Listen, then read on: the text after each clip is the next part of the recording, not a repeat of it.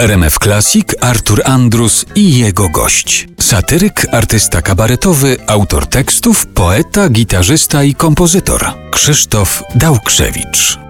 Jeszcze o jedną rzecz chciałem Cię zapytać. Powiedzieliśmy o tym, wspominaliśmy, a zresztą Państwo o tym dokładnie wiedzą, że Krzysztof Dałkrzewicz jest na bieżąco, komentuje na bieżąco, pisze o tym, co się dzieje wokół nas, ale ciekaw jestem, czy Ty w tym takim pędzie do bycia na bieżąco z tymi wydarzeniami codziennymi masz też czas na lirykę jeszcze, bo dla mnie bardzo ważna część Twojej twórczości to są liryczne teksty, to są wiersze. Pisujesz dalej takie teksty? Tak. Tak, teraz napisałam taką pioseneczkę Moje stulecie. To jest taka liryka trochę z drugiej strony, bo, bo opisuję, wiesz, to, co mi się w życiu przydarzyło, a refren jest taki, że i błogosławię piersi, które całowałem.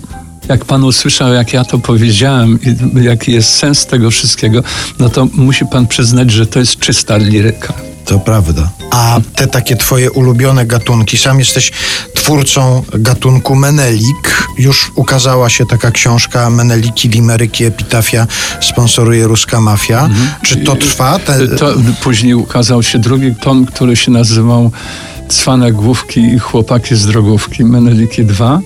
I teraz kończę trzeci tom. To będzie trylogia. Każdy ma taką trylogię, na jaką zasłużył. Tak? Jakie czasy taka trylogia? Oczywiście.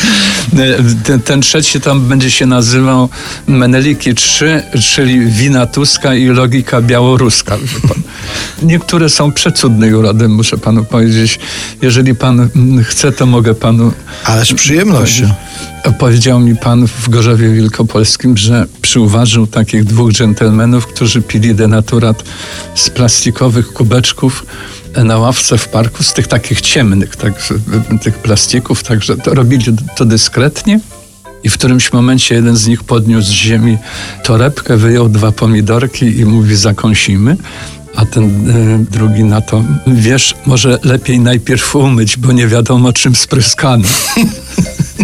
Takie historie się zdarzają. I rozumiem, że ty to dokumentujesz, zbierasz i wkrótce ten kolejny tom trylogii się ukaże. Okazuje się, że bardzo dużo osób po ukazaniu się tych książek mówiło mi, że zmieniło swój stosunek do Meneli na lepszy. Że zauważyli, że to są ludzie po prostu, których trafiło jakieś nieszczęście. Albo sami sobie zafundowali, albo życie im zafundowało ale to nie są ludzie groźni. Oczywiście zdarzają się, no, ale to wszędzie się zdarzają, prawda? W każdej formacji. Natomiast wiele osób powiedziało, że widzi w nich innych ludzi i zaczęło ich po prostu jakoś lepiej traktować. Czyli jeżeli tak się stało, no to bardzo z tego jestem zadowolony, że a komuś pomogłem. A przynajmniej ich słuchać czy rozmawiać z nimi. Dokładnie. Moja przygoda z nimi zaczęła się od takiego Menela Zygmusia, grasował tutaj na ulicy Wareńskiego. Piekielnie inteligentny facet. Tylko nie chciał mi się przyznać, kim on był wcześniej. Parę razy go podchodziłem, powiedziałem, w testamencie panu zapiszę. Mhm. nie chciał, ale był to dowcipny, mm, z ogromną wyobraźnią facet. Mieszkał w okolicach Politechniki, by to być może nawet był jakiś... Rektorem. Kto wie? Krzysztof Dałkrzewicz był dzisiaj naszym gościem. Bardzo dziękuję za spotkanie. Ja dziękuję pięknie. Wszystkiego dobrego Państwu. Klasycznej muzyki życzę Państwu jak najwięcej.